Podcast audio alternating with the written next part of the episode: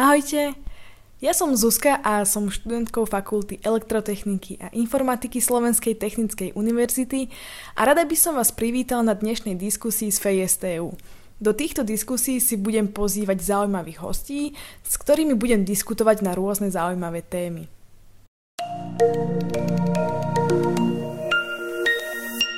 Ahojte všetci tu na Clubhouse. Uh, vítajte aj tí, čo nás počúvate potom zo záznamu ako podcast. O, dnes sa budeme znovu venovať športu, takže troch zo štyroch dnešných hostí už poznáte z minulých diskusí.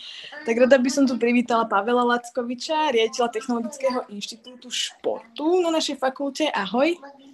Ahojte. O, ďalej tu vítam kondičného trénera vo vrcholnom športe a športového vedca, ktorý tiež pôsobí na našej fakulte, Miša Jelenia. Ahoj. Ahojte, čaute. Ďalším hostom je tajomník fakulty Peter Miklovič, ktorý sa tiež venuje športu. Ahoj. No a keďže um, s použitím športových aplikácií súvisia aj senzory, tak tu vítam odborníka aj v tejto oblasti, ktorým je docent Martin Donoval. Ahoj Martin. Ahojte. Martin je ten s profilom host FSTU. A ešte na začiatok by som teda chcela pripomenúť, že diskusiu nahrávame a neskôr ju pridávame ako podcast na Spotify s názvom Diskusie z FSTU. Takže ak niektorú nedelu nás zmeškáte, môžete si to vypočuť aj tam. A dnes sa budem veľmi tešiť, ak prispiejete do tejto diskusie aj vy. Prihlásite sa, opýtate sa, čo vás zaujíma, alebo teda poviete nejakú vašu skúsenosť. Alebo môžete využiť aj slajdo, ak sa hambíte prihlásiť s kódom FEI alebo teda priamo zadať do prehliadača sli.do lomka fej. A posledné dve nedele sme sa venovali športu, venovali sme sa behu, motivácii k nemu, ďalej sme hovorili o výbere športovej obuvy. No a dnes, už možno pravdepodobne posledný krát, eh, sa budeme venovať športu a dnes sa zameriame na športové aplikácie. Takže rada by som začala túto diskusiu takými radami, pre úplných začiatočníkov, že, že čo dokáže um, športová aplikácia merať, na čo sa sústrediť pre takých úplne hobby rekreačných pešcov začiatočníkov. Takže kto by nám to tak vedel zhrnúť, alebo rád by zhrnul? Ja ešte by som možno do toho no. vstúpil, no. že sme neprivítali Juraja, čiže ešte by sme mohli aj jeho privítať. A samozrejme. Ahoj, vítaj Juraj. Uh, Juraj je šéf-redaktor Forbesu a on sa tiež venuje športu, takže vítaj, prepač mi. Čaute, to som ten s tými dvoma fotkami, ja. Ahojte. Uh-huh. Dobre, možno Palo by mohol začať, keď sa už ozval s vítaním Juraja, keďže on bol vrcholový športovec a len tak zľahka, že aké senzory alebo aké zariadenia športové si Pali používal. Ty, ty si sa dokonca zúčastnil pri vývoji nejakého softvéru, sa mi zdá ešte voľakej dávnejšie. Začneme takto. OK, takže ešte raz všetkých e, zdravím. E, moja skúsenosť je už možno trošku staršieho dáta, nakoľko už 10 rokov sa vo vrchlovom športe nepohybujem, ale myslím si, že ten trend v podstate e, sa vyvíja stále tým istým smerom a ono tie aplikácie sa viac menej trošku líšia v tom vrcholovom športe a e, špecializujú sa na konkrétny druh športu. Potom sú také všeobecné tie aplikácie, ktoré v podstate už sa dostávajú aj do, by som povedal, výkonnostného športu a môžete sa s nimi stretnúť. E, bežne si sa dajú stiahnuť či už do počítačov alebo priamo do tých smartfónov. Čiže e, väčšina tých aplikácií je zameraných na beh, respektíve na aerobnú pohybovú aktivitu, ale samozrejme, že sú aj, aj také, ktoré sa zameriavajú na anaerobný výkon, čiže či už je to potom zamerané cez nejaký akcelometer alebo cez nejaké gyroskopy, ale to už by sme asi zachádzali do moc veľkých podrobností. Ja keďže som bývalý e, veslár, tak e, my sme hlavne využívali aplikácie, ktoré na báze GPS e, monitorovali v podstate počet záberov, vzdialenosť a rýchlosť pohybu tej lode, respektíve aj samotného veslára. Čiže to boli také viac menej špecifické aplikácie pre vodné športy. Nehovorím, že konkrétne len pre veslovanie, lebo sú veľmi totožné aj s ostatnými vodnými športami, ako sú kajaky, kanoe a tak ďalej a tak ďalej. E, to si myslím, že by ale mm, ľudí nezaujímalo, lebo je to naozaj že veľmi špecifický druh. No, ja, som, ja som začal práve s tým e, kvôli tomu, že tak ako vojenské technológie sa dostávajú do civilného života, tak je to aj v tomto prípade, že špičkové vrcholové, špičkoví vrcholoví športovci najprv robia s technológiami, ktoré neskôr prichádzajú aj pre tých, no, ako ty ich nazývaš hobíkov, takže tam je asi prepojenie. Takže chcel som nájsť teda nejako...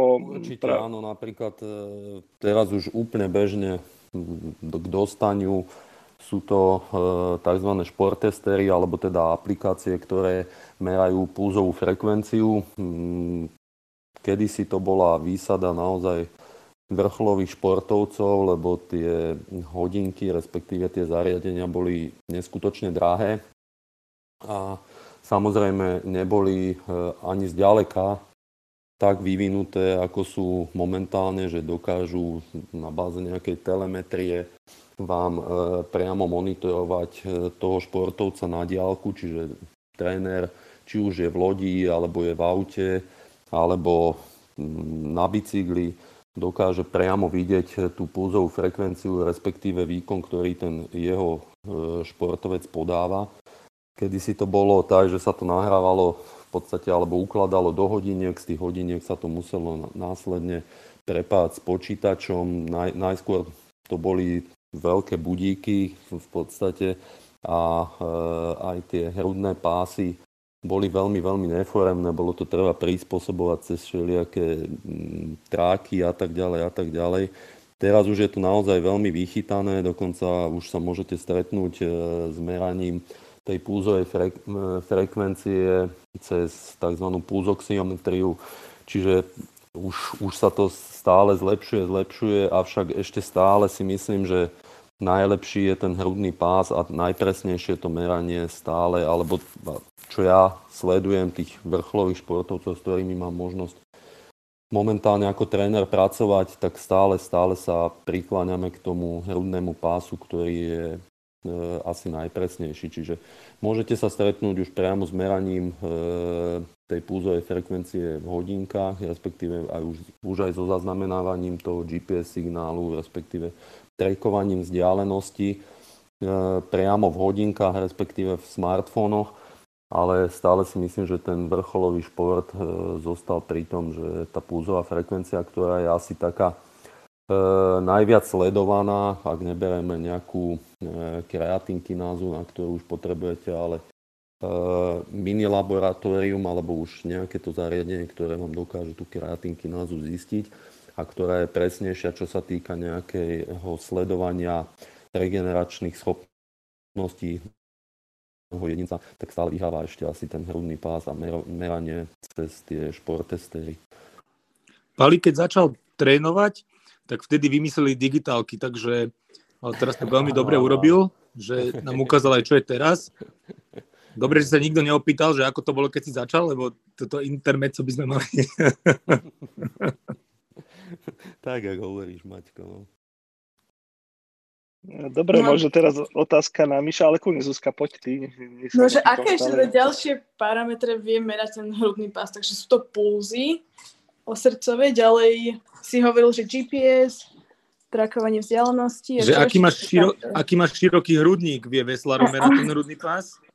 No, no dôležité. Ono, ono, priamo ten hrudný pás asi, asi až tak GPS nemerá, merajú to potom skôr tie čídla, k tomu by asi Maťo vedel e, viacej povedať ako ja, ale, ale e, určite je tam množstvo parametrov, ktoré dokážu tie hodinky, respektíve to samotné zariadenie momentálne už odmerať a od tých všetkých e, dát, ktoré sú napojené na GPS, ako je to prevýšenie, naozaj vzdialenosť e, cez nejaké akcelometre, čiže vie vám to zmerať nejaké to zrýchlenie, pomocou tohto snímača.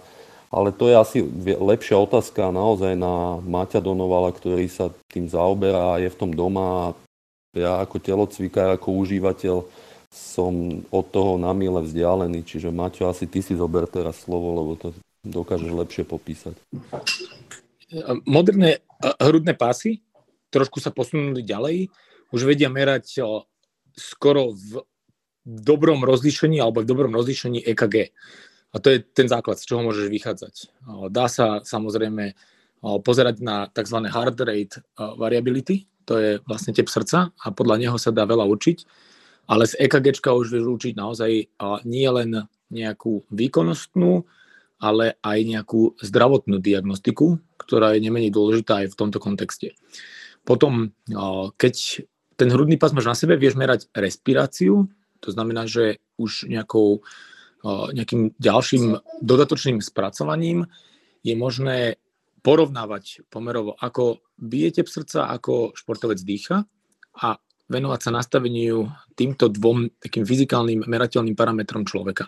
Ostatné, ako Palo povedal, to sú už detaily. To je, ja neviem, aké zrýchlenia a tak ďalej, o, teplota, ale to sú, to sú v tomto momente nepodstatné veci. Podstatné je, aby sa nejaké porovnanie, no, povedzme, dýchania s srdcom a s tým srdcovým rytmom a s tým PQRST komplexom a tak ďalej dal dokopy, aby z toho, akože tu, tam sú dve roviny. Jedna je nejaký bežný človek, ktorý chce prostredníctvom aplikácie zvyšovať svoju výkonnosť, schudnúť, zlepšiť sa, neviem, vypotiť niečo, aby si mohol dať o piva viacej večer. Myslím si, že toto bol práve dneska Miklov štýl.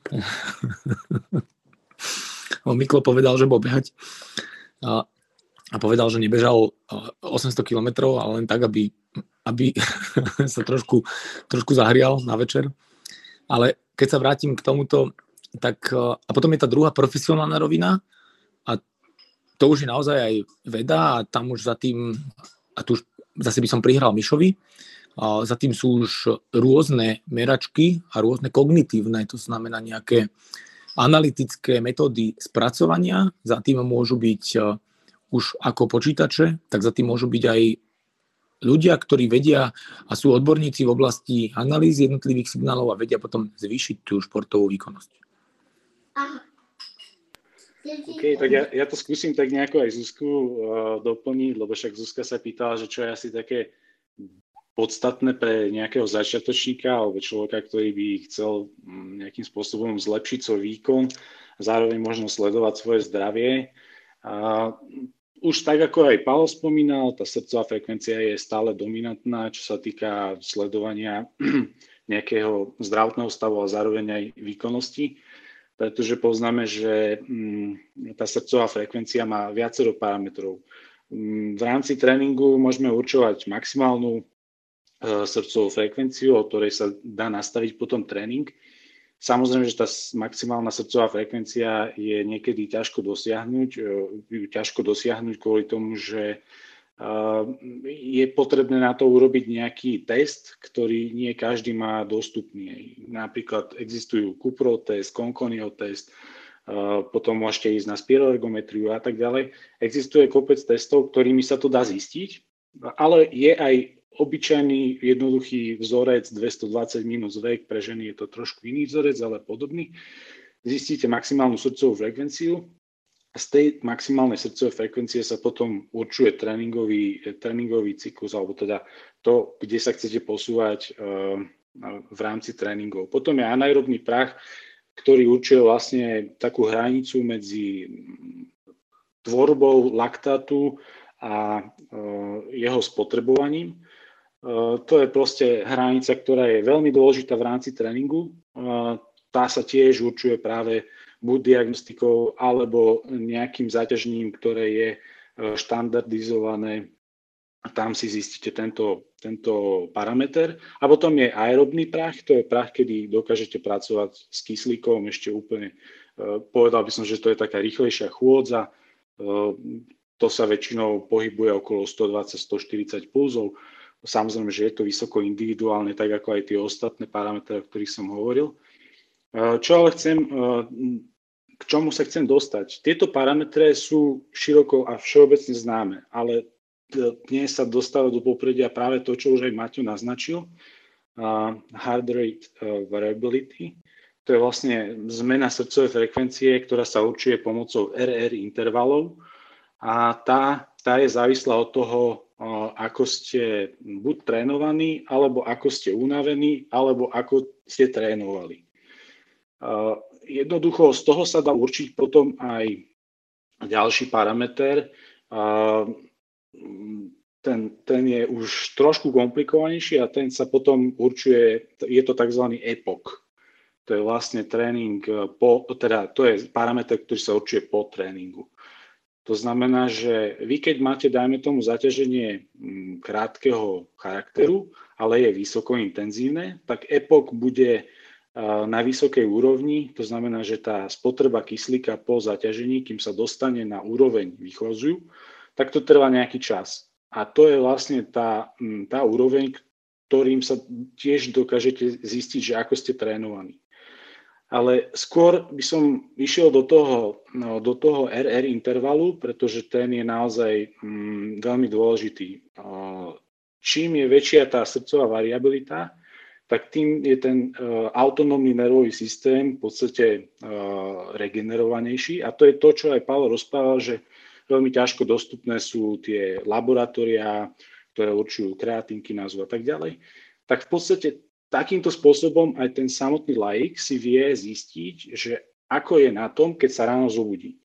Ako je, ako je ukľudnený alebo teda zregenerovaný e, nervový systém, teda autonómny nervový systém.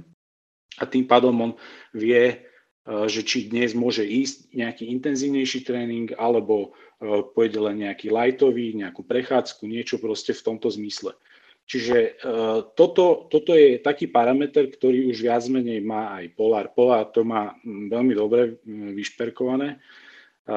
Viem, že po, tento parameter už má aj Garmin, takže e, je to dostupné takmer vo všetkých hodinkách bežeckého, v bežeckom svete.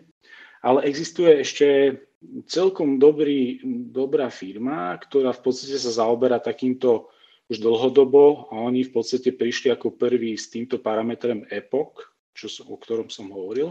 A to je firma First Beat, ktorá je tiež, tuším, že fínska a takisto aj Polar. A oni v podstate úzko spolupracujú.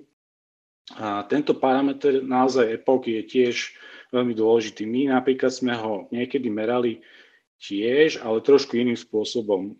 Takým, že v podstate ten človek, ktorý bol na bežiacom páse, urobil si spiroergometriu, dosiahol maximálny pík srdcovej frekvencie maximálny pík VO2 max, maximálnej spotreby kyslíka a v podstate tam sa odmeral nejaký interval, uh, interval časový, že za ako rýchlo padne srdcová frekvencia alebo za ako rýchlo padne spotreba kyslíka po takomto zaťažení.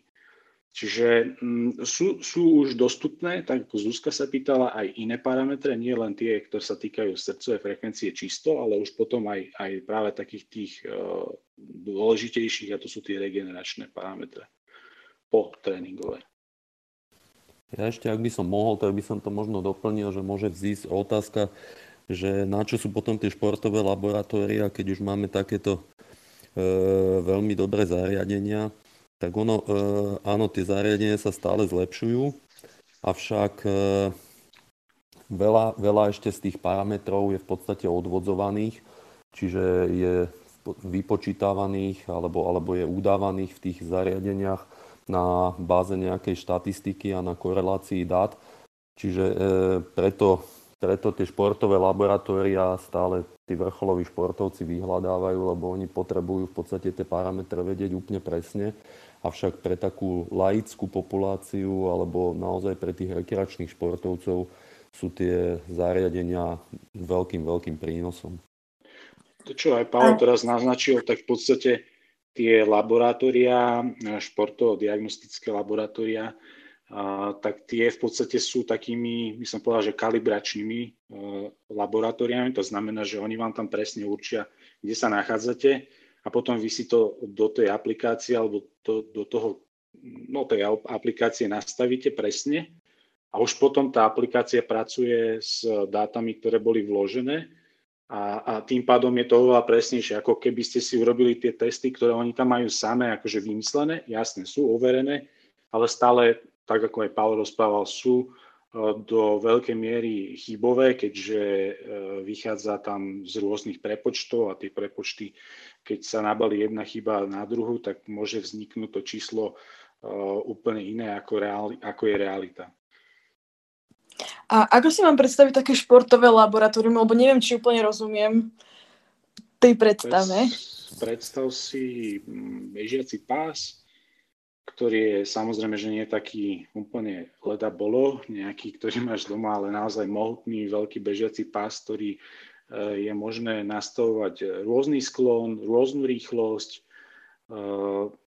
jasné, je tam veľmi dôležité, aby bolo buď e, nejaký EKG prístroj, alebo teda nejaký kvalitné, kvalitný hrudný pás a potom sú buď e, telemetrické, alebo teda mm, mm, e, nejaké miestne e, spiroergometre, spirometre, ktoré v podstate sa spárujú.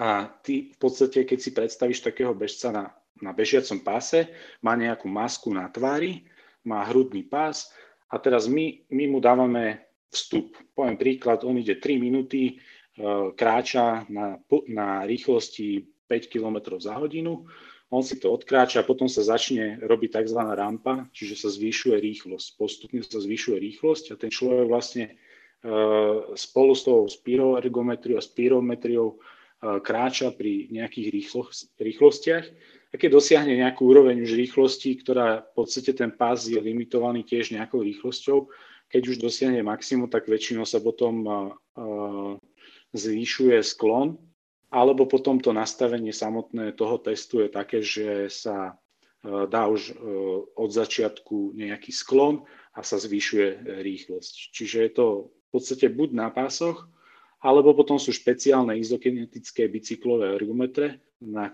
ktoré majú v podstate mm, magnetické brzdenie, alebo potom sú kombinácie magnetické a vzduchové brzdenie, a tie v podstate funguje, ten, ten test funguje na rovnakom princípe, ako som hovoril s tým pásom.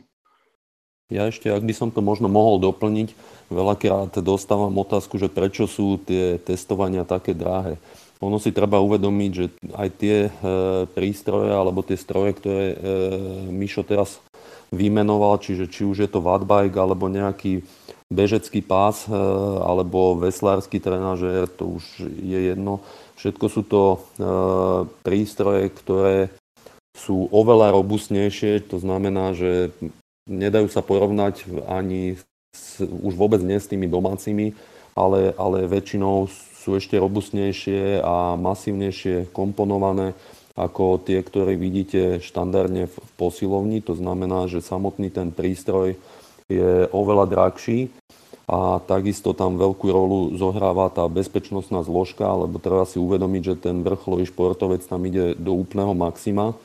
Čiže väčšinou sú to, sú to e, pri tých bežeckých pásoch e, ešte doplňované o všelijaké popruhy, že keď ten, keď e, ten bežec to nezvládne, treba by skolaboval alebo, alebo by sa len podkol, tak ten bežecký pás musí automaticky vedieť zabrzdiť bez toho, aby, aby to niekto nejakým spôsobom e, musel manuálne e, stopnúť, respektíve obsluhovať. Čiže toto tam zohráva určite pri nákupe tých samotných prístrojov e, veľkú úlohu a samozrejme to vplýva potom na konečnú cenu toho testovania. Okrem toho, že samozrejme tam treba pracovať aj s nejakými e,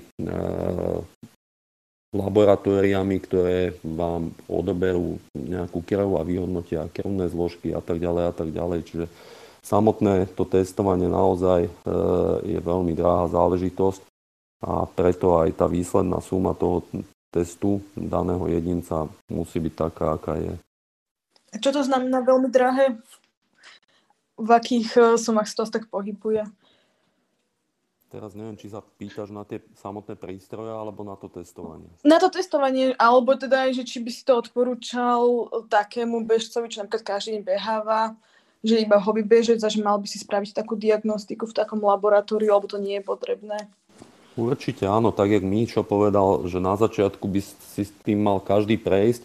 Ono je to veľmi dobré, že, že mu to určí v podstate aj nejaké počiatočné parametre, čiže následne ten človek dokáže pekne vidieť, e, či sa zlepšuje, respektíve stagnuje. Takisto e, ten prvý vstupný test môže byť aj vnímaný ako nejaká zdravotná prehliadka, čiže dokáže častokrát odhaliť nejaké zdravotné ochorenia. Takže, takže určite by som to odporúčal. No a tie testy, tá, tá batéria tých testov sa líši podľa toho, že čo si tam na, naskladáte, alebo čo, čo vás zaujíma. Hej, od takého najjednoduchšieho, ktorý je mm, okolo 80-100 eur, sa to môže vyšplhať až no, naozaj záleží od toho, že čo, čo tam chcete, aby bolo testované.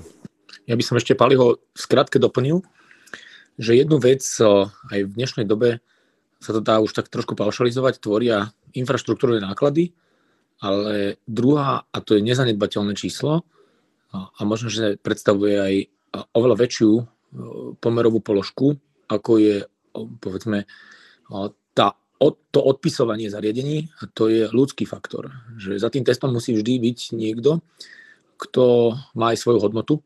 Je to niekto, kto je odborník, kto vie urobiť na tom teste postprocessing a ten postprocessing zrovna nie je jednoduchý a, a netrvá krátko.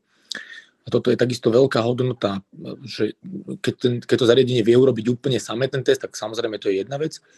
Ale druhá vec je, ja viem napríklad, že Mišo, Mišo, čo je teraz u nás, tu na Clubhouse, tak má aj on sám za sebou len vývoj niekoľkých nových diagnostických postupov a metód a, a vždy, keď niekoho merá, ale tak to môže Mišo povedať tomu viacej, pokiaľ by to aj Zuzka teba zaujímalo a tým pádom možno aj no, širšie publikum, že urobí nejaké merania, tie merania trvajú, teraz si vymyslím, hodiny a potom trávi dni za počítačom a robí tú metodiku vyhodnocovania tak, aby tie dáta k niečomu prispeli. A to je práve tá druhá zložka tej ceny.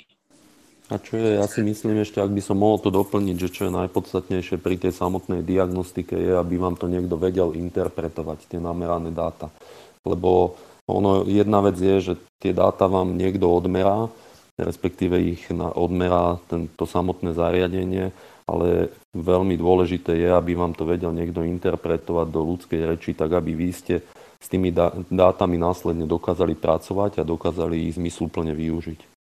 Ak sa nemýlim, tak aj e, Juraj bol ako hobby bežec na, nejakom, na nejakej diagnostike. Juraj, skús povedať, čo ti to dalo, čo sa dozvedel.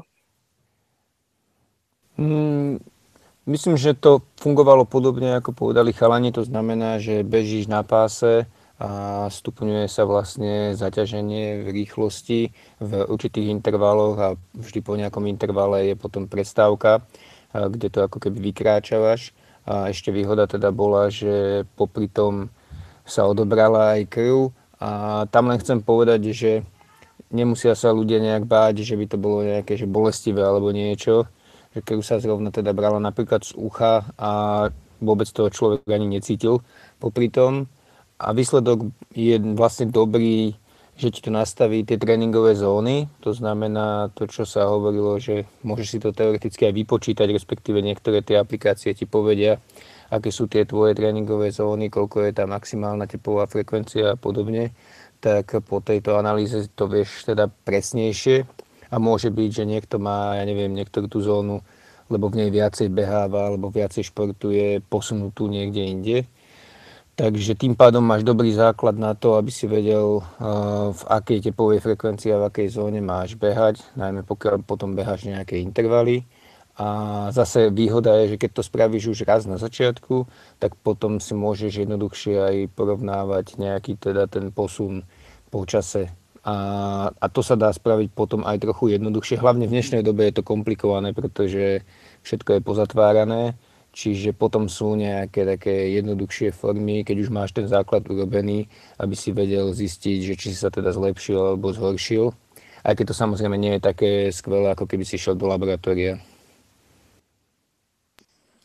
Mm-hmm.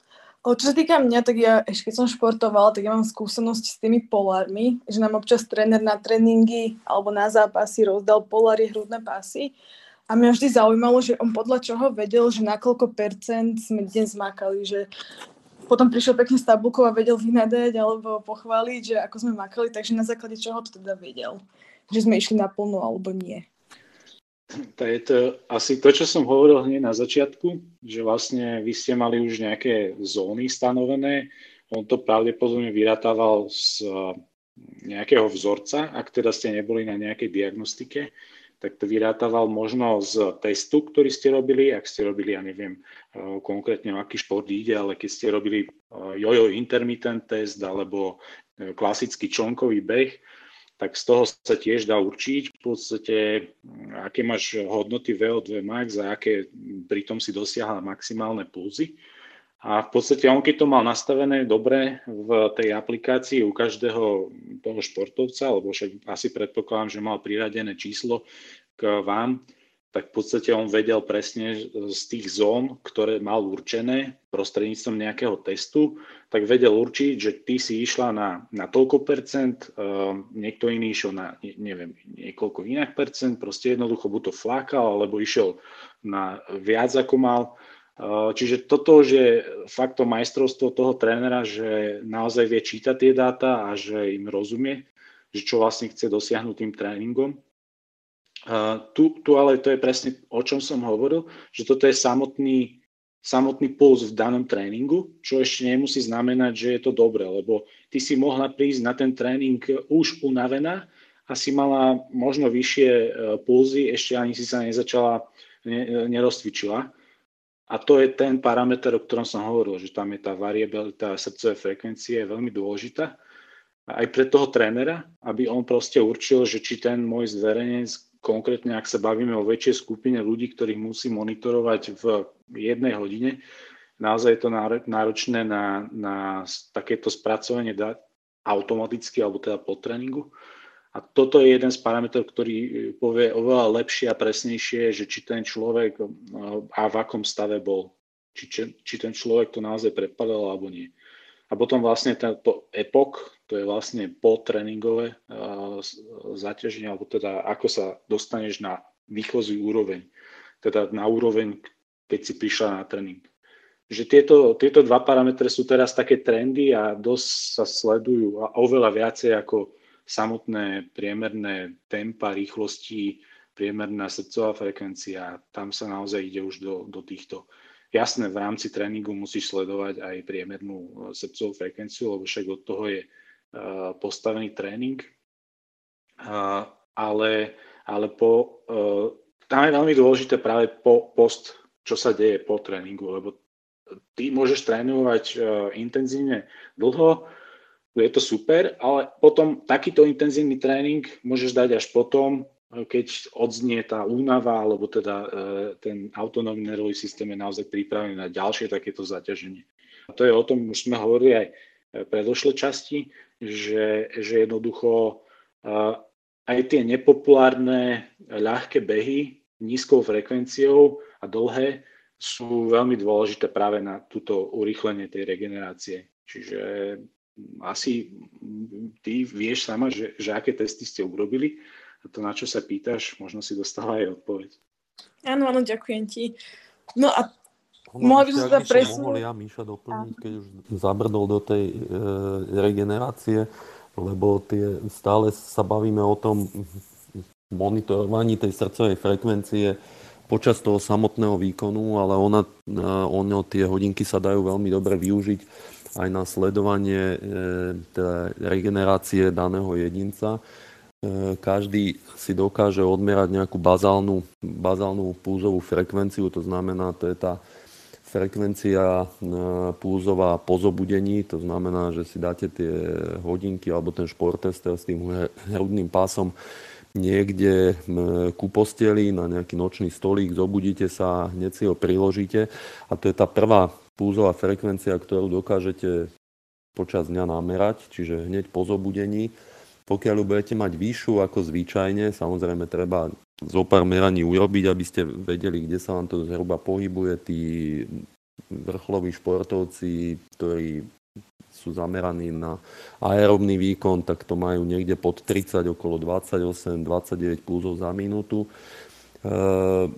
Bežná populácia to bude mať niekde možno okolo 40, ten bazálny, bazálny puls.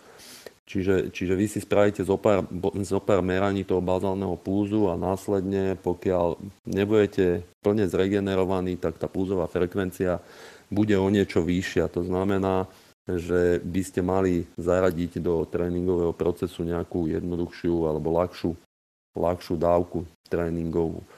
E, samozrejme vo vrcholovom športe tam, tam už je to ten, ten púz, e, by som povedal nepostačujúci parameter, nakoľko púzová frekvencia e, reaguje oneskorene, čiže ten tréner, respektíve ten vrcholový športovec potrebuje tomu predísť a nedostať sa do úplnej únavy, lebo vrcholový športovec si nemôže dovoliť oddychovať treba z 2-3 dní. Preto, ako som spomínal, tam sa, tam sa to rieši cez iné parametre a najčastejšie asi cez nejakú kreatinkinázu, ktorá vám v dostatočnom predstihu dokáže povedať, že pozor, pozor, už sa dostávaš do únavy, treba zvolniť a treba tie tréningové jednotky nastaviť iným smerom.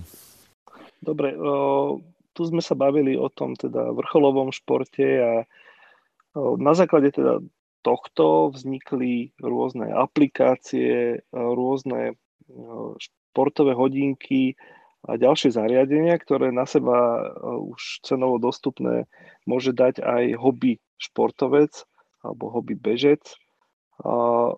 Poďme sa, lebo toto je téma dnešnej diskusie športové aplikácie. Som rád, že sme teda išli aj do tej hĺbky športovej a dneska by som sa rád aj dostal do tej technológie hlbšie, ale uh, poďme sa spýtať možno Míša, že čo sú také aplikácie, ktoré odporúčaš, kľudne by som aj menoval a prečo? No, ja osobne akože mám dobré skúsenosti, čo sa týka Polaru.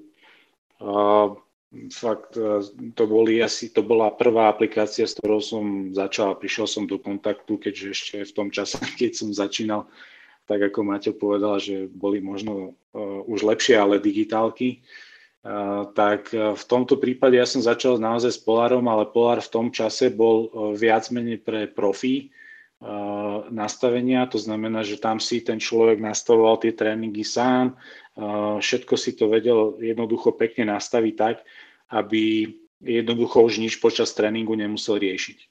Čiže tá, tá stránka Polaru je dodnes zachovaná, čiže vieme si urobiť sami tie tréningy, vyskladať, Eh, na dobrej úrovni to majú, stále to vylepšujú.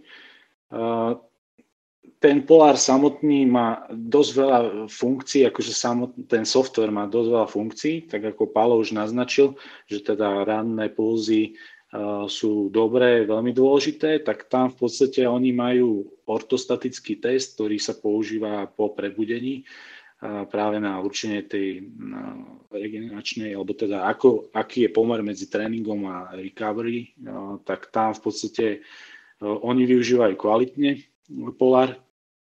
Čiže ja mám veľmi dobrú skúsenosť s Polarom, avšak nezavrhujem vôbec ostatné aplikácie, ako je Connect Garmin. Garmin sám o sebe je, je fakt, že čo sa týka GPS, soft a hardverov veľmi dobrý, takisto majú tie softvery veľmi na vysokej úrovni spracované. Čo mi ale trošku tam chýba v rámci Garminu je to spracovanie, alebo teda samotné nejaké uh, uh, algoritmy na, na určovanie VO2 max. Tie považujem trošku za také neúplne presné a šťastné pretože tamto naozaj sa varíruje od rôznych ďalších parametrov, ktoré sú vysoko ovplyvniteľné. Čiže čo sa týka tej srdcovej frekvencie, tak nie sú až na takej úrovni, ako je Polar. Polar je naozaj špička svetová v tomto, čiže asi z tejto stránky by som išiel do Polaru a zase z GPS-kovej stránky do Garminu. Dobre, sme na Clubhouse, máme tu všetkých možných iPhoneákov a Applistov. Juraj, ty si hovoril, že používaš asi smartwatch. Je toto pre hobby bežca dostačujúce? Ešte ja mám teraz Garminy a, ale úplne také tie základné, naj, najzákladnejšie. Ale behával som aj s Apple Watchmi a, a ja si myslím, že na tú hobby úroveň, čo potrebuješ, tak je to úplne dostačujúce. A tie základné, aj, aj tá aplikácia, ktorú Apple k tomu má, dokonca som nejaký čas behal aj bez hodiniek, kde bol spárovaný len hrudný pás e, s telefónom. Vidím, že aj veľa ľudí beháva aj čisto s telefónom, alebo keď je človek na bicykel, tak takisto, keď má spárovaný hrudný pás s telefónom, tak to vlastne stačí. A myslím si, že už všetky tie apky sa posúvajú, či už je to aj Adidas, Rantasticovi a podobne. Takže na tú hobby úroveň podľa mňa nie je to také, že musíš nevyhnutne minúť teraz veľa peňazí, aby si získal tie základné dáta, ktoré potrebuješ na to, aby si vedel odtrénovať. Ideálne samozrejme to, čo ti povie tréner. Druhá vec je, pokiaľ by si si sám chcel robiť tie tréningy a nejak si to analyzovať a podobne, tak to si myslím, že to je iná disciplína, ale myslím si, že väčšina hobby športovcov ak už teda naozaj sa tomu veľmi venujú, tak potom majú trénera, ktorý im teda pripravuje nejako tréningy. Ja si myslím, že je dosť dôležité, ako konkrétnemu danému jedincovi bude vyhovovať ktorý software, lebo neoddeliteľnou súčasťou sú tie tréningové denníky, ktoré každá tá aplikácia ponúka, čiže komu, komu čo bude viacej vyhovovať. Ono tie aplikácie, asi tak, jak povedal Mišo, že sú také dve dve top, a to je ten Garmin a ten Polar a tie ostatné v podstate sa snažia na ne dotiahnuť, čiže asi by som sa zameral na tú softwarovú stránku, že komu čo bude ako vyhovovať.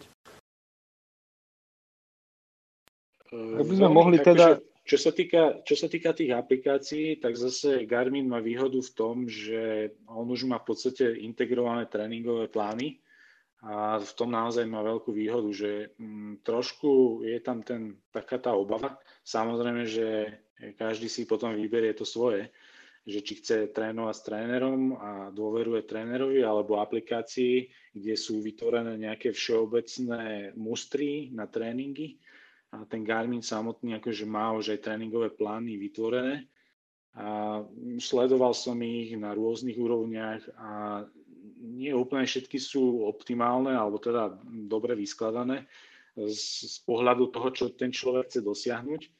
Takže na to by som sa úplne nevždy spoliehal. Stále ten, ten tréner má väčšie slovo, pretože tý, ten tréner vidí, ako sa ten človek v rámci tréningu správa a vie to uh, momentálne upraviť. Čiže tam, tam to je tá váha toho, toho trénera stále vyššia ako samotné aplikácie.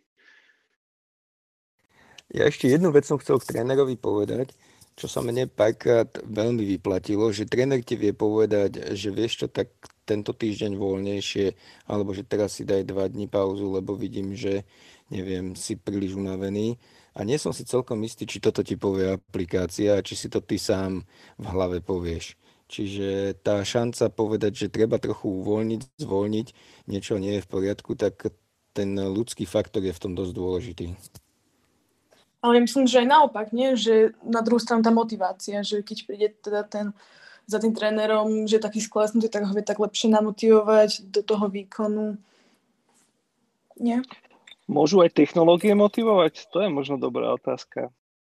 A podľa mňa môžu, lebo však veľa ľudí eh, beha len eh, s nejakou technológiou, s nejakou apkou a bez nej si to nevie ani predstaviť, lebo si sa nemá s čím porovnávať tam sa vedia používateľe porovnávať aj navzájom a tak sa motivovať. Určite áno, ale ja si myslím, že ten tréner, alebo gro tej trénerskej práce je aj psychológia a ten tréner musí dokázať zvážiť množstvo faktorov, tak ako Juraj povedal, že mm, väčšinou tí tréneri sú také aj možno butlavé vrby a častokrát e, vieme o tých športovcoch viacej ako ich e, príbuzní, respektíve ich rodina. A to je veľmi dôležité, hlavne, hlavne u tých manažerských pozícií, respektíve u ľudí v e, produktívnom veku.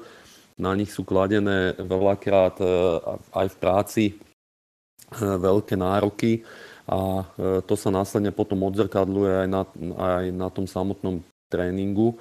Čiže s tým treba tiež vedieť pracovať, treba vedieť, kedy ten človek je naozaj e, že prepracovaný, myslím, čo sa týka e, mentálneho e, aspektu, že je mentálne na, na nejakej nízkej úrovni, respektíve naozaj, že sa, že sa rúca. Čiže vtedy treba možno aj ubrať z toho tréningu, ale naopak e, sú typy a sú, sú aj ľudia, ktorí dokážu pri tom tréningu perfektne vyresetovať hlavu a presne opačne ich to posúvať, čo tá aplikácia nevždy dokáže vyhodnotiť. Čiže naozaj tak, e, ako sa hovorí, každý človek je individuum a aj ten tréner k tomu musí týmto spôsobom pristupovať, že každý je jedinečný, niekomu keď naložíte po psychickej stránke, tak ho to posunie, ho to vybičuje a niekto presne opačne, keď, keď má problémy, má stresy, tak ho to posadí. Dobre, minule sme našich eh, poslucháčov obliekli, obuli a teraz by sme mohli, že, že úplne subjektívne povedať, uh, aké zariadenia si kúpiť. Čo odporúčate hobbybežcom, kľudne aj značky?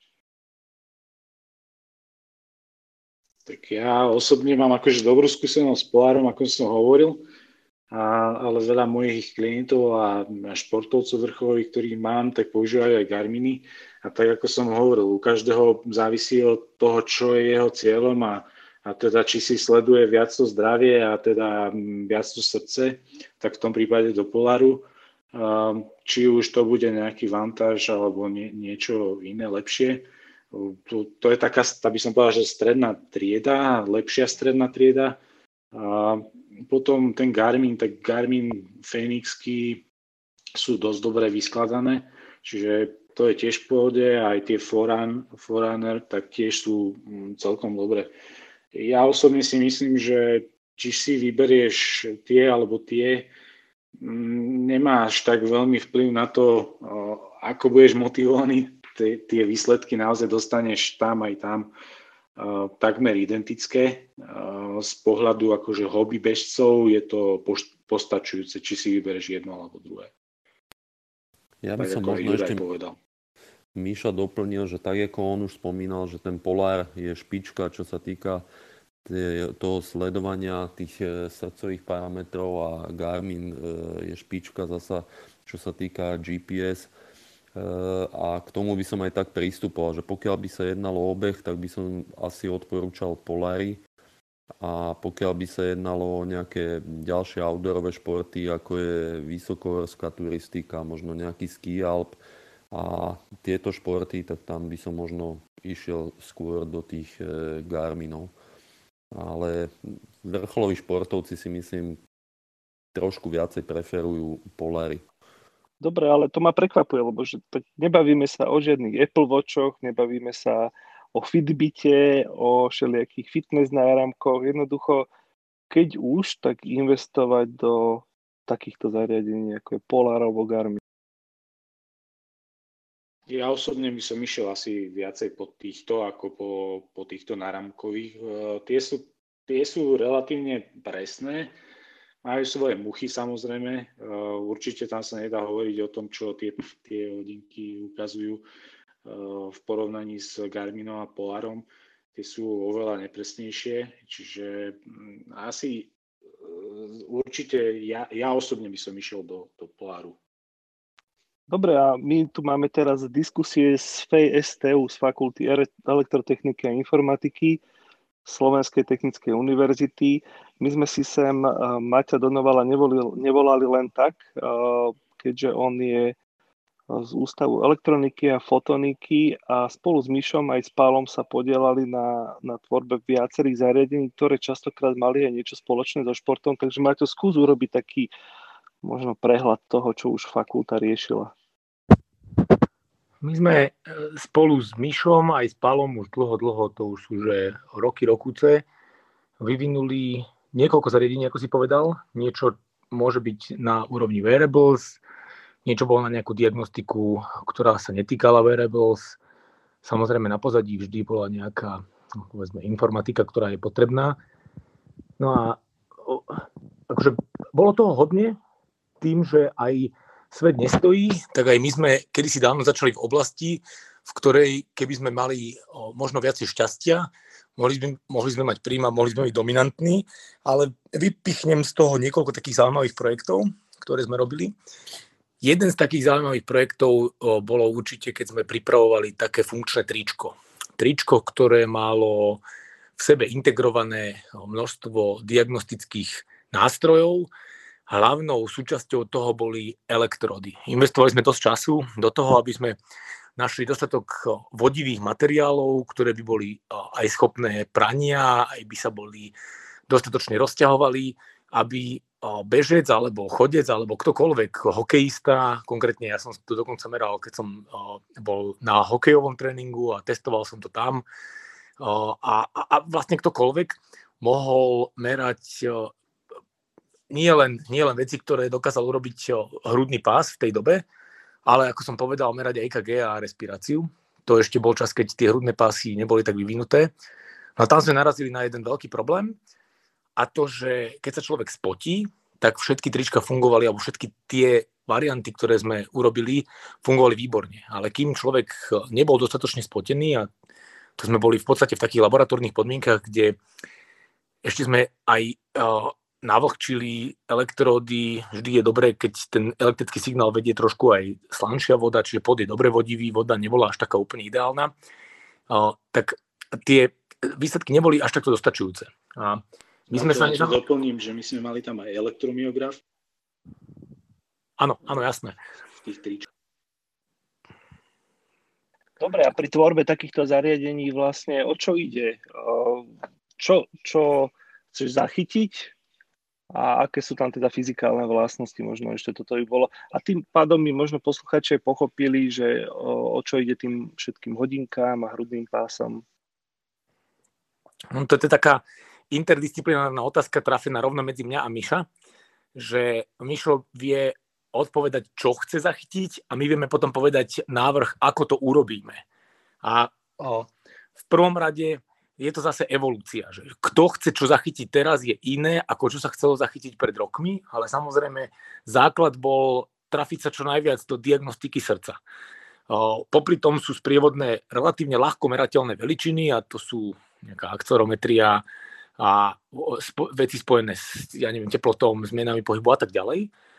Ale to srdce pre tú funkčnú diagnostiku má taký základný charakter a jedna vec je, my chceme zachytiť srdce a čo najpresvedčivejšie, čo najviac zodpovedajúce povedzme nejakému niekoľkozvodovému EKG a už potom povedzme nejaký analytik vie z tohto signálu spracovať dáta a poskytnúť výstup a teraz poviem, že kondičnému trénerovi, fyzioterapeutovi, odborníkovi v tejto oblasti, akými sú chalani, s ktorými dneska hovoríme, a tí už vedia povedať, že dobre, tak, tak tu treba urobiť, tu treba pridať, tu treba úrať a tak ďalej.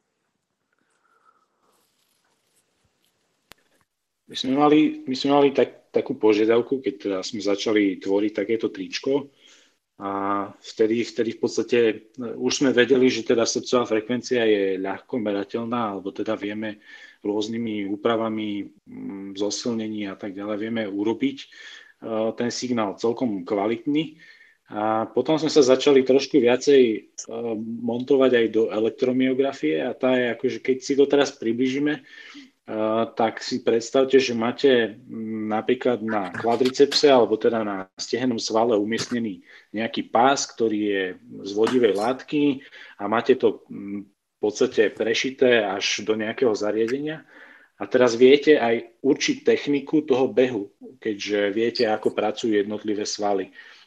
Samozrejme, že bavíme sa o komplexe takýchto zvodov, Čiže po celom tele, keby ste mali napríklad leginy natiahnuté, e, bežecké nohavice, tak e, máte to opnuté, jednoducho viete, že na mieste na lítkovom svale, na kvadricepse, na hamstringu, e, kde sa dajú proste tie zvody dať a viete, ako tie svaly pracujú, či sa zlepšuje ten samotný prenos tých elektri- elektrických signálov, alebo teda dochádza k preťaženiu, lebo aj z toho sa dá určovať e, samotná únava z elektromiografie. A takisto sa to dá potom, keďže máte, nám o to, aby sme urobili komplex, komplexné zariadenie na monitorovanie či už biomechanických parametrov alebo fyziologických parametrov.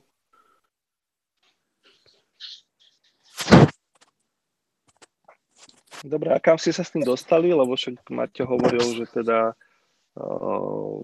bola to iná doba, keď ste to vyvíjali a potom nakoniec ste ten projekt nechali tak. Prečo to tak bolo? Na trhu niečo prišlo obdobné, alebo keď teraz retrospektívne pozerám na ten, na ten čas, možno, že to bolo niekedy pred šiestimi rokmi, keď sme v podstate depriorizovali projekt takéhoto typu práve kvôli neúspechom, ktoré sme zistili z toho, že nebolo to vždy jasne preukazujúce práve kvôli tomu kardinálnemu problému, ktorý som spomínal, tak teraz keď sa pozrieš na trh, tak zistíš, že tých produktov nie je vôbec veľa, naopak není úplne bežným štandardom, a je veľmi ojedinele, že si niekde zoženieš nejaké bežecké tričko, či už to bude Polar, alebo to bude Adidas, alebo to bude Nike, ktoré ti všetko takéto meria. My sme navyše už v tej dobe veľmi intenzívne pošpulovali po aj biomedicínskych zariadeniach, ktoré by mali ísť do nemocnice. Konkrétne nám išlo o nejakú diagnostiku, či už je to preventívna diagnostika, alebo je to už priamo diagnostika pacientov, ktorí v nemocnici sú a postupom času sme sa odklonili a začali sme realizovať viacej výskumu a aj vývoja v tomto smere. Teraz hovoríme prirodzene o tom tričku a problém, ako hovorím, v tom tričku napríklad pre oblasť pacientov je, že tá rôznorodosť pacientov oproti športovcom je veľká. Športovec väčšinou má istú, istý BMI index, je nejakej formy, kde je merateľný, a, a, ale naopak ako pacient môže byť častokrát rôznych tvarov a foriem a, a ja neviem, ochlpenia a tak ďalej. No a s týmto začali naozaj vznikať veľké problémy, že dáš si tričko, teraz nevieš na aký formát, to tričko je nepohodlné, nemôžeš ho mať, ja neviem, celú noc alebo týždeň a v konečnom dôsledku nebola to tá správna cesta. No a to, že to nebolo akože najsprávnejšia cesta aj v oblasti športu. Teraz vnímam dodatočne práve z toho dôvodu, že tie produkty jednoducho nie sú. Že mohlo, možno sme tam mohli utopiť rádovo viac peňazí a nepodarilo by sa nám to, lebo myslím si, že takýchto produktov na pol ceste bolo. Ja netvrdím, že poznám celý trh a že viem povedať, že neexistuje niečo, čo by skutočne teraz robilo nejakú dieru do sveta v tejto oblasti ale zatiaľ sa takéto veci, že bežne a štandardne nevyužívajú. Využívajú ich väčšinou profi, profi športovci. To je tak, ako keď Palo začal používať digitálky, tak teraz v podstate je tiež vo fáze vývoja. Tak ako Peťo hovoril, že, že jednoducho niečo sa vyvíja a má nejaký ešte delay, kým to, kým to príde k bežným užívateľom. Čiže naozaj je to, je to už niekde na pol ceste, ale ešte stále tam je, ešte tam je stále veľa takých vecí, ktoré uh, nie sú úplne dotiahnuté. Čiže ono, už to, ono to už je na trhu, ale k nám to príde neskôr. A ja ešte sa doplním, že tam ani nie vždy je možné preukázať, že toto je tá správna cesta. Keď si zoberieme, čo vedel hrudný pás vtedy a čo vie ten hrudný pás urobiť teraz, tak a, a tým, akým spôsobom je ten hrudný pás možno oveľa menej obmedzujúci ako nejaký typ trička, o, tak si potom povieš, že pre 90% populácie venujúce sa oblasti, kde by mohla využiť takéto vstupy, je úplne postačujúci. Ale úplne. To znamená, není vôbec potrebné investovať do toho finančné prostriedky. Vôbec netreba o, ani zaťažovať tým, že jednoducho to tričko môže byť menej komfortné na nosenie a tak ďalej a tak ďalej. A čo sa týka tej konštrukcie, že prečo hovorí, že je menej komfortné? Ako vyzeralo také tričko? Neviem to Nemusí to byť pravdou, ale o, vie, že niekto môže byť zvyknutý behať v bavlnenom tričku, niekto môže mať funkčné tričko, pri nejakých rôznych športoch sa rôznorodo ľudia obliekajú. Ja som hral že, dekády basketbal ako ligový hráč a basketbalisti majú také úplne tak, také voľné tielko, a keď som si mal obliť na seba nejaké tielko, tak som si myslel, že vybuchnem od tepla napríklad. Že, že z tohto oveľa väčší rozdiel, keď si dáš iba no, nejaký hrudný pás, ako keď si niekto dá funkčné tričko s polodlhým rukavom. Si nám trošku ako DJ zamixoval zvuk. Ja by som možno povedal, že toto je veľmi široká téma vývoj um, športových alebo medicínskych zariadení a softvéru. Ja si myslím, že sme otvorili možno aj budúcu rúmku. Ak Zuzka súhlasíš, tak by sme to možno pomaly aj ukončili. A ešte takú jednu poslednú otázku, že špeciálne na, na Míša a Maťa, že ktorý z tých produktov, či športových, ale povedzme aj tých medicínskych, že na ktorý z nich ste najviac hrdí možno? No, ja, som, ja, som, ja, ja, ja som myslím, že je hrdý na elektromyografiu a, a tento maličké zariadenie BioSense, ktoré v podstate má integrované akcelerometer, gyroskop, barometer, teplomer, EKG, EMG a naozaj všetko integrované do jedného senzoru a je, je ten senzor veľmi malinký, ľahký, a mm, dobre ovládateľný. Na to som mm, ja celkom hrdý, lebo naozaj chalani odmakali dosť veľkú robotu na tom. A v podstate tento senzor je použiteľný aj o tom, čo sme sa bavili, že teda skúšali sme to aj na tých tričkách, že teda integrovať nejaké vodivé látky, vodivé nite a všetko to napojiť do toho senzora. Takže v podstate máme to otestované a vieme, že, že je to možné ak príde niečo také na trh, že, že sme pripravení na to, aby sme to mohli aj my pustiť.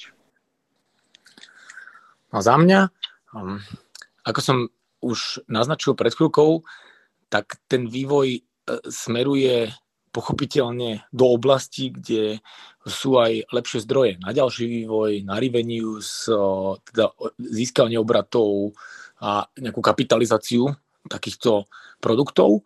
A pre nás je stala kľúčová oblasť práve zdravotníctvo a prevencia. Čiže my sme sa povenovali v posledných rokoch dosť intenzívne zariadeniam, ktoré majú slúžiť na vlastnú prevenciu a teraz to poviem, poviem to kľúčové slovo a telemedicínu. Čiže my máme v poslednej dobe vyvinuté naozaj dve zariadenia. Jedno je derivácia toho, čo hovoril Mišo. To je také komplikovanejšie zariadenie, ktoré ešte prebieha takým, takým posledným funkčným vývojom a je to zariadenie, ktoré má zabezpečiť ľuďom monitorovanie týchto funkcií, predovšetkým srdca, predovšetkým respirácie, čo ináč má dosť veľký vplyv aj na aktuálny stav treba z prebiehajúcej COVID ochorenia. A to si myslím, že ak bude nejaká šanca v nejakej ďalšej klubke, tak toto je zaujímavá téma tam sa to vysvetliť bližšie. Čiže robíme niečo, čo môže človek mať doma a môže si nasadiť na 10, 15, 20 minút a môže si diagnostikovať stav a porovnať ho povedzme s pre, včerajším a predvčerajším a, a takto cyklicky, ale ani nie človek, ale samozrejme nejaký analytický nástroj.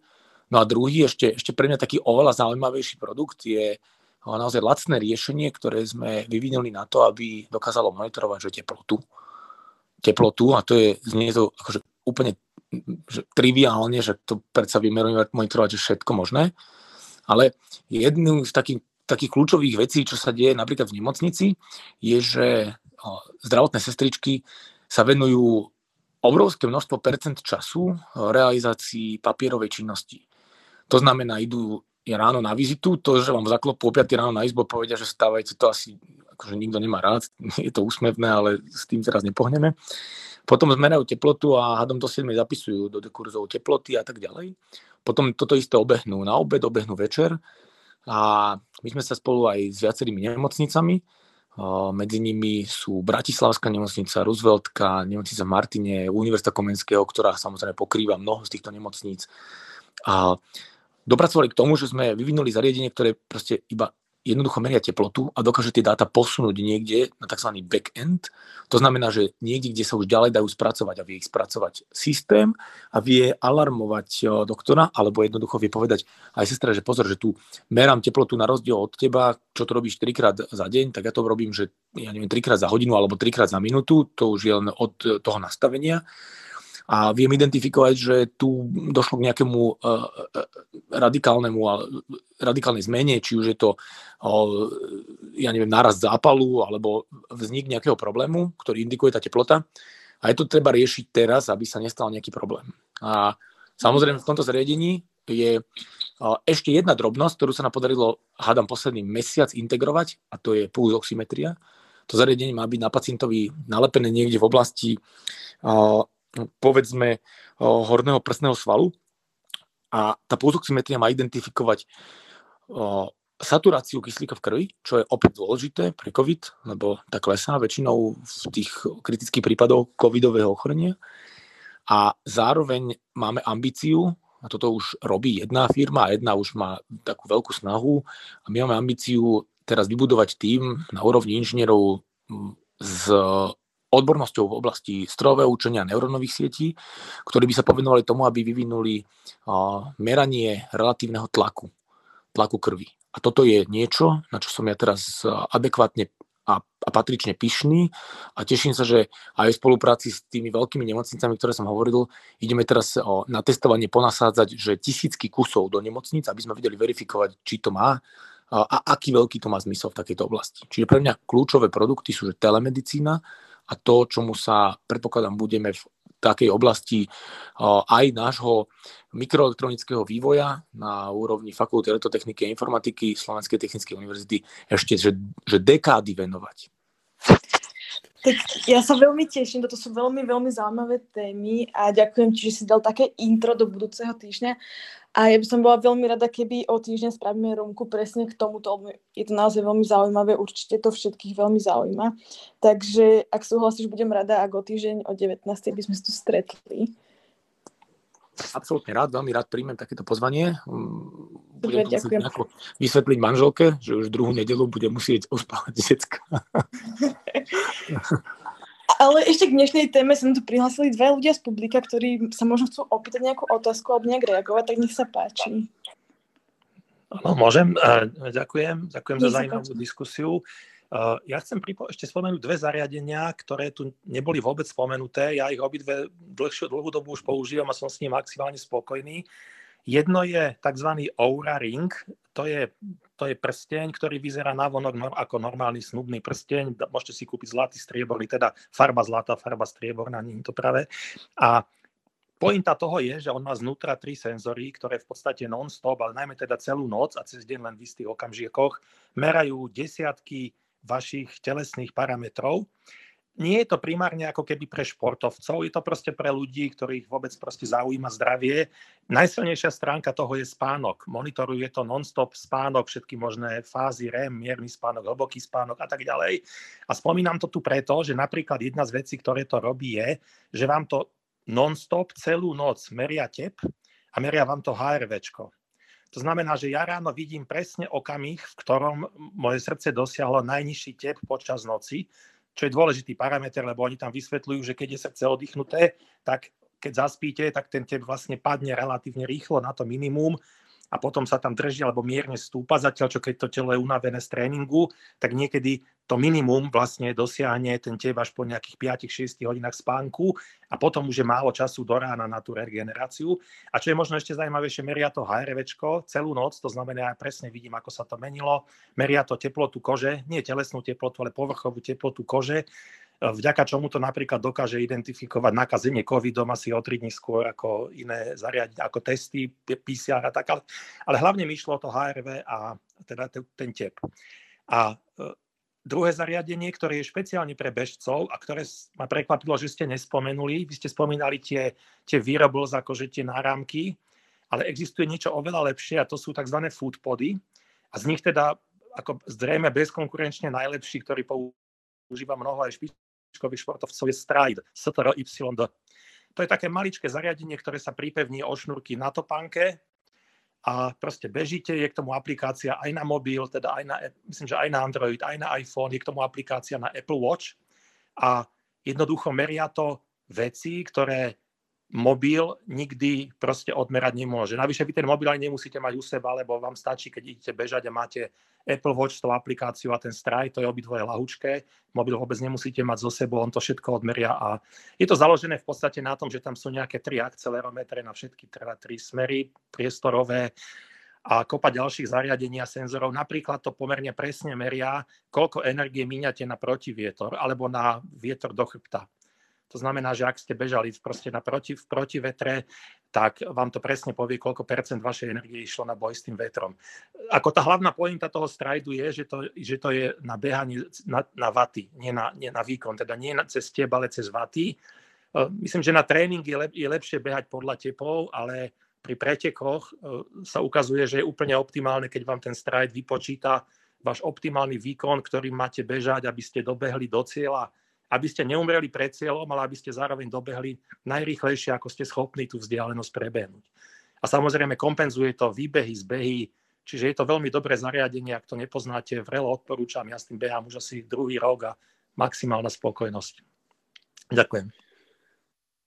Vlado, ďakujeme za, za výživné komenty. Ja len, by, ja, ja len k, tomu, k tomu druhému, lebo to prvé je, to je zariadenie, ktoré je v podstate určené viac menej pre takú širšiu populáciu ľudí, ktorí v podstate sedia v kancelárii, čiže to, to v podstate nemá teraz až takú afinitu k tomu nášmu e, športovému, ale k tomu druhému, tak tam len chcem povedať, že áno, jasné, my sme sa viacej e, teraz sústredili na uh, wearables, alebo teda hodinky, ktoré merajú primárne nejakú, nejaký parameter, ktorý je najľahšie dostupný pre bežných užívateľov, teda hobby bežcov. Samozrejme, že existujú rôzne akcerometre, gyroskopy, ktoré sa dajú integrovať, alebo sú už primárne už sú integrované. Ja osobne používam Under Armour tenisky, ktoré už majú integrované v sebe čipy takéto a tým pádom nemusím si ja už nikde na šnúrky montovať takéto stridy, ja to poznám tiež. Áno, existujú ešte kopec ďalších iných parametrov, ako vertikálny pohyb ťažiska, Áno. doba kontaktu s podložkou a, a, a dĺžka kroku a tak ďalej. Čiže áno, my sme sa teraz primárne zamerali viacej na fyziologické ukazovatele ako na tie biomechanické. Čiže áno, toto je Hej. téma, ktorá je možno sama o sebe zaujímavá. Uh, určite to môžeme rozobrať inokedy. Dobre, budem rád, ďakujem. Ahojte, ďakujem, že som mohla ísť na pódium. Ďakujem za vašu debatu. Ja mám také dve veci. E, prvá, možno pre tých iPhoneákov by som chcela povedať e, moju jednu skúsenosť z diskusie s kardiologom ohľadom Apple Watchiek, kde my sme sa teda bavili prioritne s kardiologom o variabilite srdcovej frekvencie a prístroji HeartMath a dostali sme sa až k tomu, že ktoré tieto zariadenia hodinkové sú podľa neho um, kvalitné v rámci senzorov na meranie variability srdcovej frekvencie. Pričom on uh, teda odporúčil dve, a to sú Garminy a Apple Watchky, ktoré sú podľa neho najkvalitnejšie. Takže to bol len taký vstup od kardiológa, ktorý som vám uh, chcela pridať. Uh, možno, že k tomu vypoviete, možno, že máte viac informácií o tých senzoroch. A potom jedna otázka na vás, že či máte nejaké projekty, ktoré sa zaoberajú meraním mozgových funkcií alebo meraním mozgovej aktivity počas športu, lebo ja teraz do jedného takého projektu vstupujem a tak som sa chcela spýtať, či náhodou na ničom takom nepracujete alebo uh, prípadne, či nemáte niečo také rozrobené. Ono, ja by som mohol ešte na to zareagovať, ďakujeme za samozrejme podnet a informácie.